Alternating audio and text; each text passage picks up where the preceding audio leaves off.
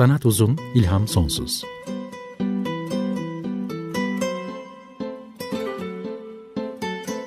Sanat üzerine psikolojik sohbetler. Hazırlayan ve sunan Şenol Ayla.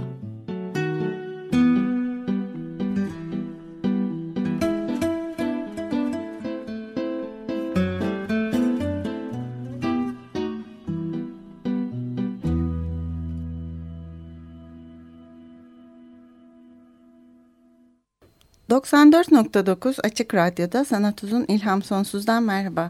Ben Şenol Ayla. Teknik Masada da Barış Demirer var bugün. Twitter hesabımız etsanat uzun. E, podcastimize ve kayıt arşivimize nasıl ulaşacağınızı Açık Radyo.com.tr ana sayfasında programlar bölümünün altında bulabiliyorsunuz. Kült film kavramı için şöyle derler. Kült bir kere yaratıldı mı yerinden kıpırdatılamaz olandır. Bugün bir kült filmden Casablanca'dan söz etmek istiyorum. Casablanca'dan ama e, psikanaliz üzerinden bakarak söz edeceğim.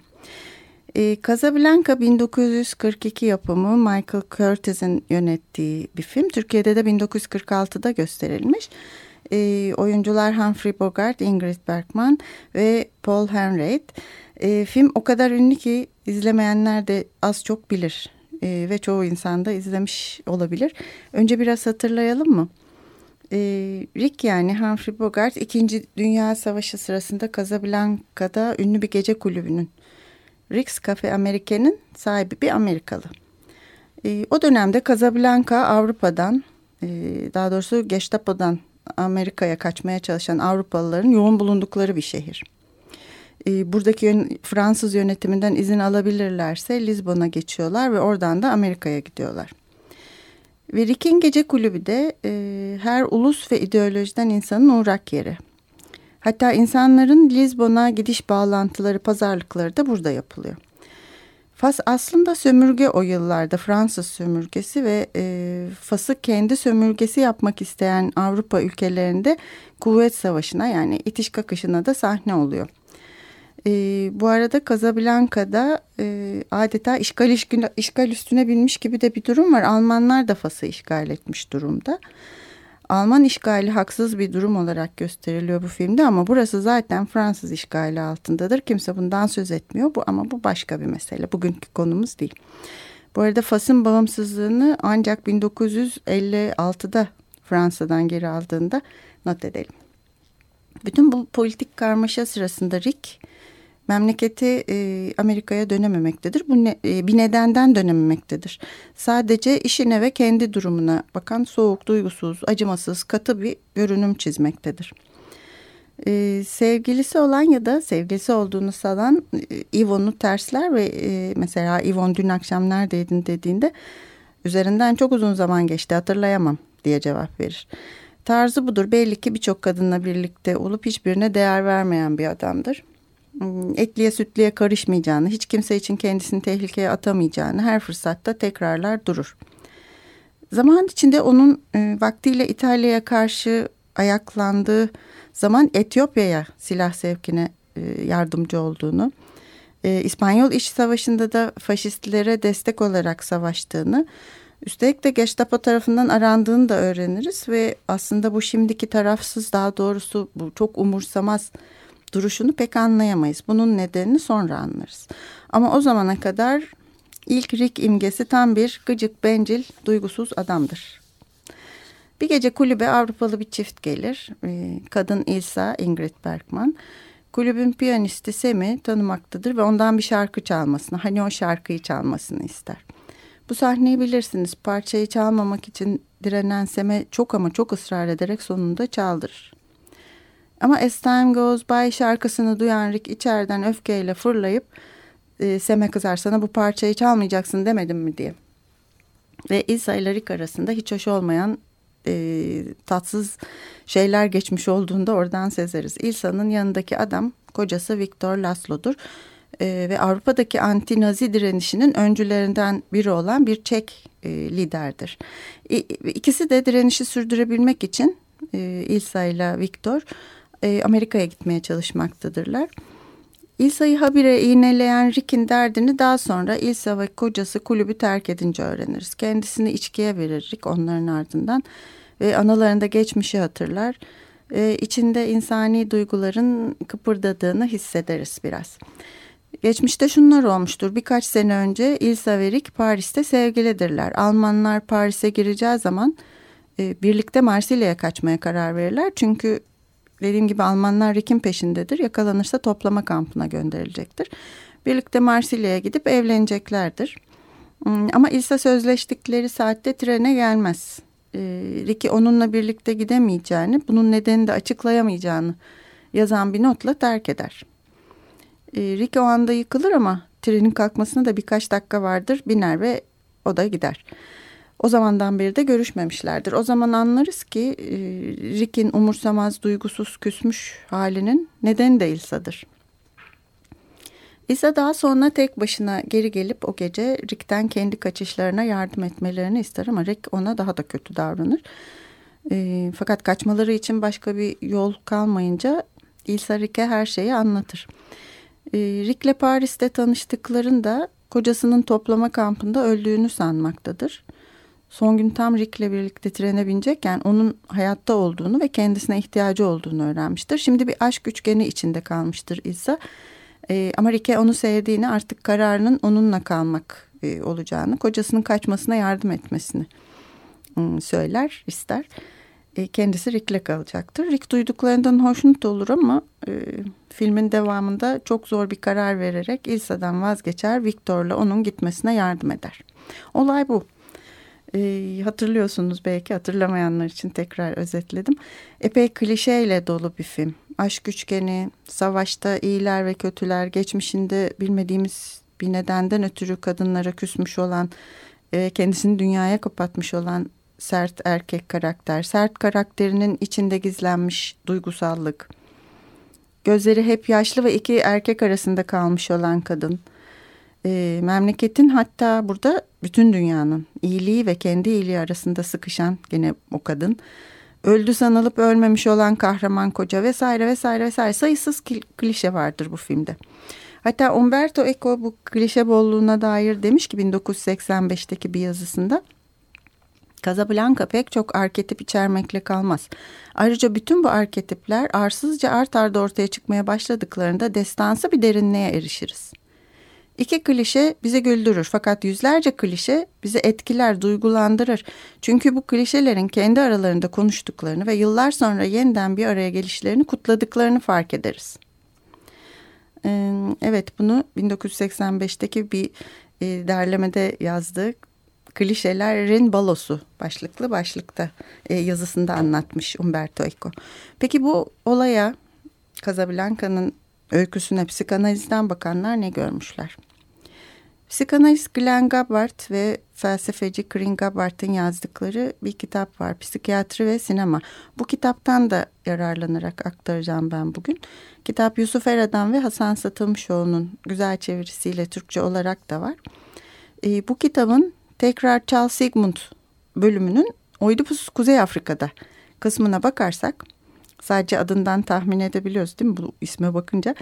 Bu filmi Freud yanlısı bakış açısıyla yorumlamak isteyenler için bol sayıda oidipal malzeme var bu filmde.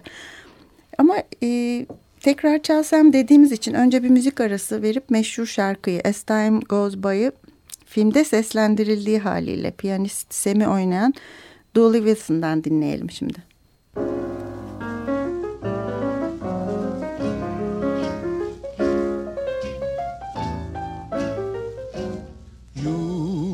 Must remember this. A kiss is still a kiss. A sigh is just a sigh.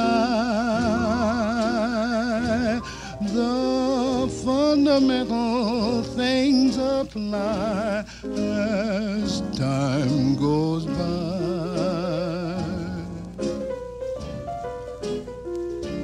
And when two lovers woo, still say I love you. On that you can rely. No matter what the future brings as time goes by.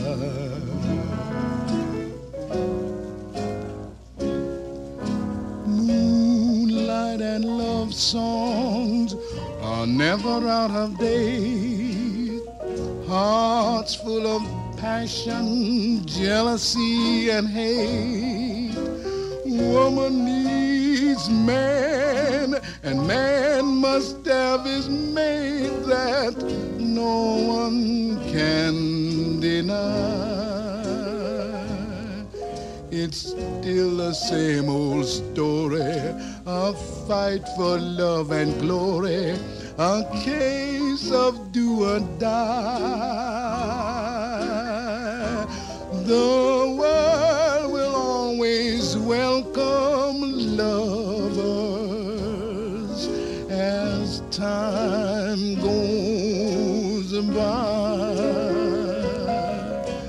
Moonlight and love songs are never out of date. Hearts full of passion, jealousy, and hate. Woman needs man, and man must have its mate that no one can deny. It's still the same old story of fight for love and glory, a case of do or die.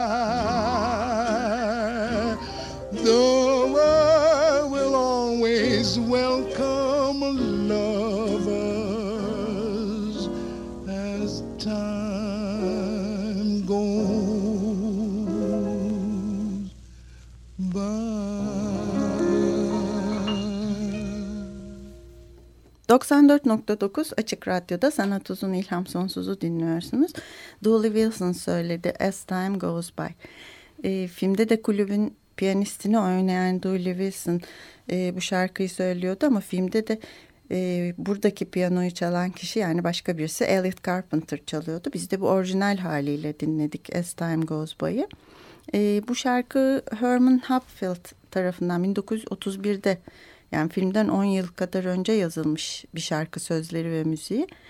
Ee, bu zamana kadar da bu kadar ünlü olmamış 1942'deki filme kadar. Hmm, ama daha sonra 100 yılın 100 şarkısı arasında e, ikinci sıraya yerleşmiş ve yıllardır da o yerini koruyor. Birinci sırada da Judy Garland'ın Oz Büyücüsü filminde söylediği Over the Rainbow'un olduğunu not edelim. Bunlar bu programla ilgili değil ama meraklısı için notlar.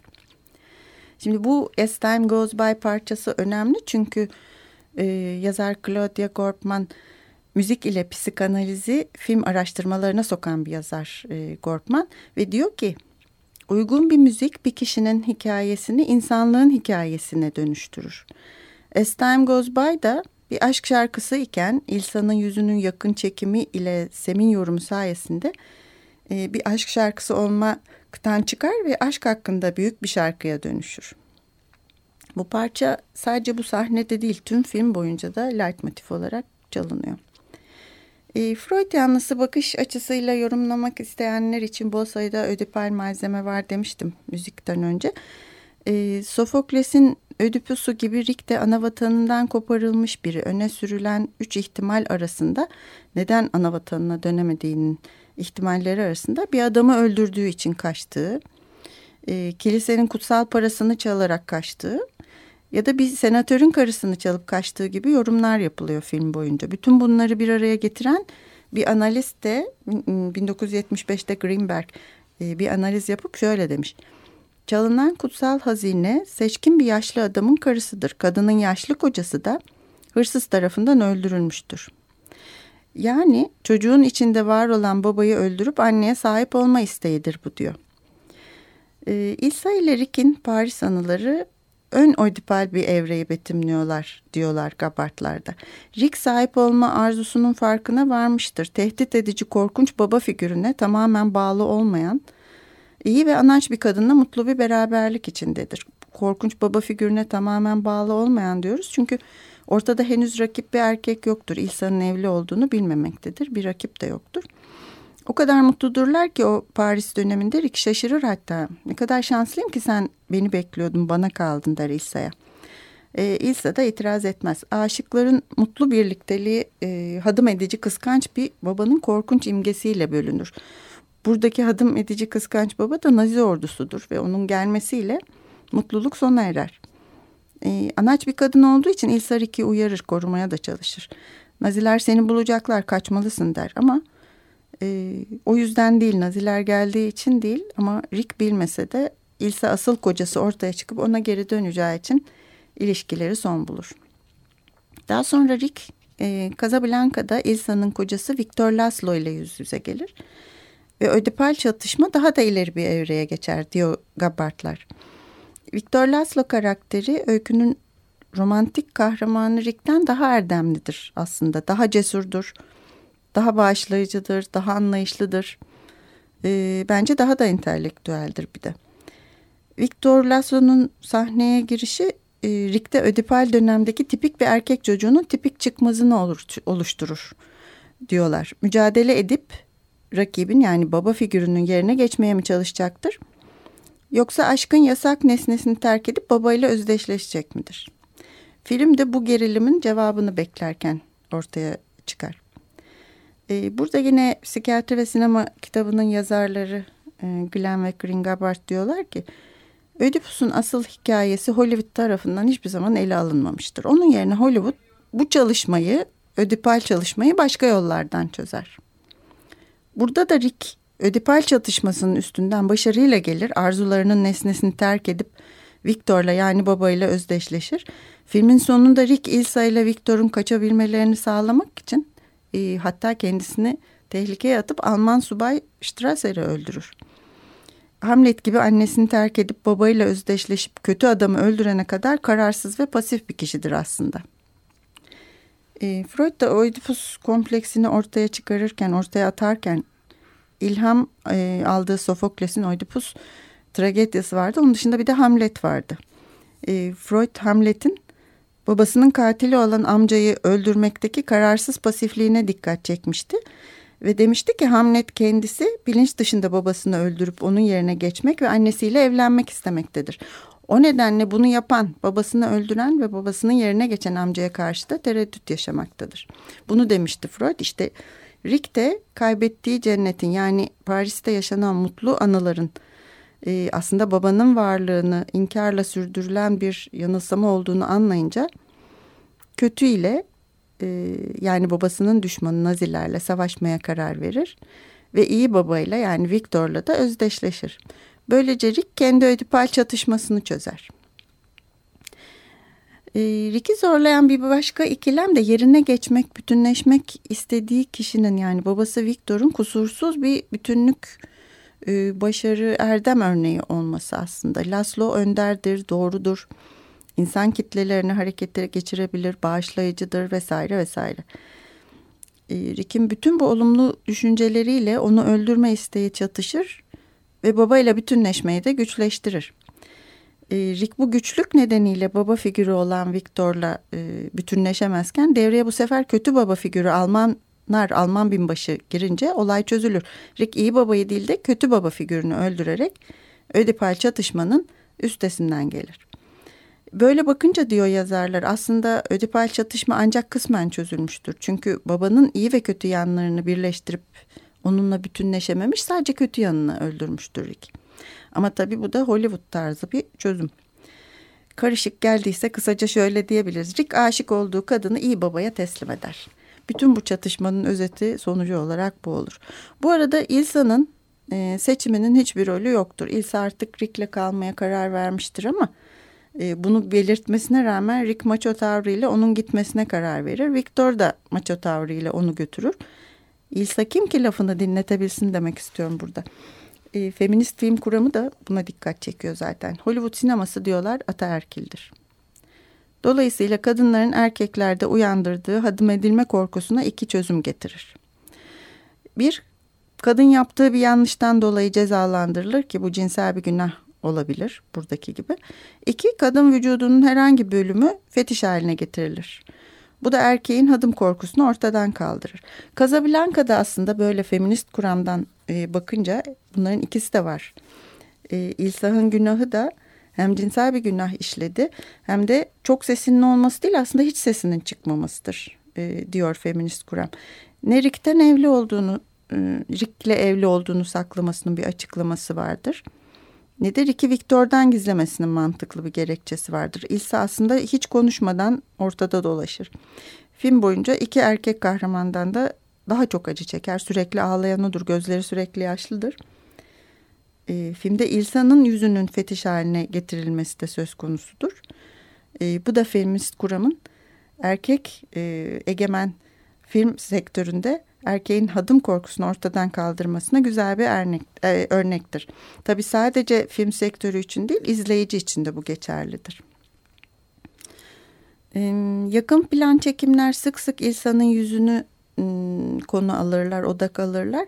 Hep de gözleri yaşlıdır dedim. İlk yakın plan yüz çekimi de İlsa'nın As Time Goes By şarkısını dillerken gelir. Az önce dinlediğimiz şarkıyı. Ee, İlsa film boyunca adeta sadistik bir tutuma maruz kalıyor ve çok göz yaşı akıtıyor.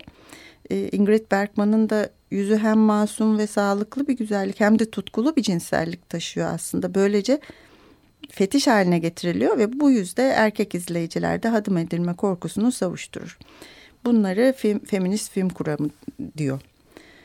Zaten aslında filmin sesi de erildir, erkektir. Film başlarken anlatıcı ilk cümleleri e, erkek sesiyle söyler ve şöyle der. İkinci Dünya Savaşı'nın başlamasıyla gözler esaret altındaki Avrupa'dan umut ya da umutsuzluğun timsali olan Amerika'ya çevrilmişti. Böyle başlıyor. Daha sonra anlatıcı tekrar filme de girmiyor. Sadece bunları söylüyor. Politik açıdan bakınca da Rick e, aslında dünyayı kasıp kavuran savaşa dahil olup olmama muhasebesini yapan Amerika'yı simgeliyor. Bazı yazarlar da buna dikkat çekiyorlar. E, kült bir kere yaratıldı mı yerinden kıpırdatılamaz olandır demiştim e, programın başında. Neden kült bu film? Ona da kısaca bakarsak e, Casablanca'yı kült haline getirip modasının hiç geçmemesini sağlayan en önemli etkenleri e, yazarlar şöyle sıralamış. Birincisi Bogart ve Bergman'ın varlıkları. İkincisi müziği hem sahiden başarılı ve ulvi hem de nostaljik e, güce sahip. Hem sahneden kaynaklanan hem de sahne dışından gelen e, bir müziğinin olması. As Time Goes By'ın olması yani. Üçüncüsü ödepay sorunu insanı e, sıkıştıracak, mutsuz edecek değil, rahatlatacak, gevşetecek bir şekilde çözmesi. Sonuncusu da kanun kaçağı Amerikalı kahramanın İkinci Dünya Savaşı'nda bile hayatta kalmayı başarabileceği mesajının verilmesi. Bu son madde aslında İkinci Dünya Savaşı dönemine özgü gibi görülse de aslında e, mesela filmler mitlerin kahramanların canlı kalmalarını sağlayarak başarılı olmuşlardır. Hatta e, Reagan, Bush, Clinton dönemlerini düşünürseniz o dönemlerde bu durum belki bazen e, öncekilerden dünya savaşlarından da önemli olabiliyor. Bir de gıybet köşesi var. Az daha filmde Humphrey Bogart yerine Ronald Reagan oynayacakmış. Allah korumuş diyelim burada. Evet zaman geçip giderken e, bugünkü programın da sonuna geldik. Çok az kalan zamanımıza sığdığı kadar As Time Goes By parçasını hiç değilse girişini dinleyelim ama Billie Holiday'den dinleyelim. Güzel bir hafta dilerim. Hoşçakalın.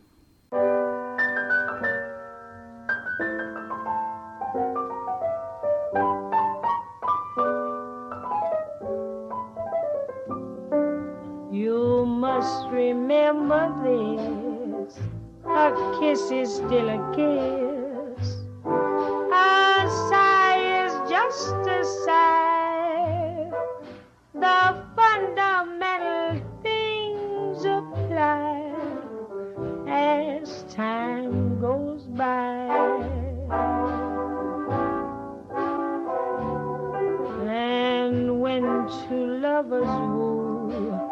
They still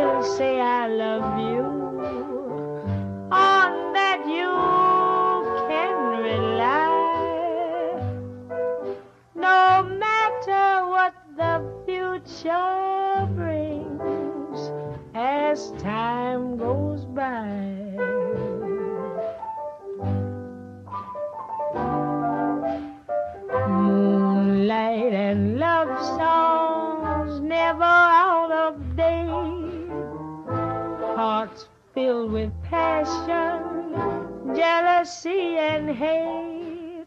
Woman needs man, and man must have his mate that no one can deny.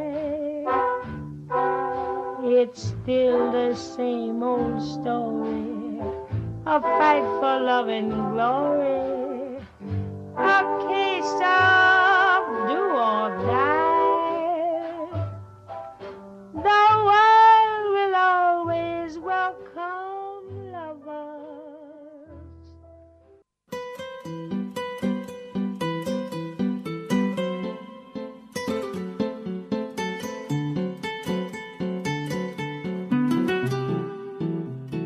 Sanat uzun, ilham sonsuz.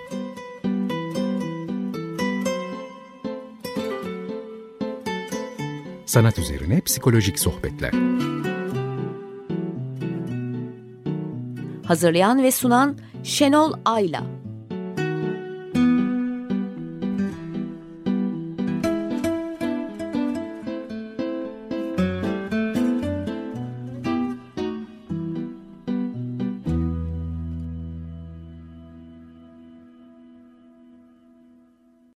Açık Radyo program destekçisi olun. Bir veya daha fazla programa destek olmak için 212 alan koduyla 343 41 41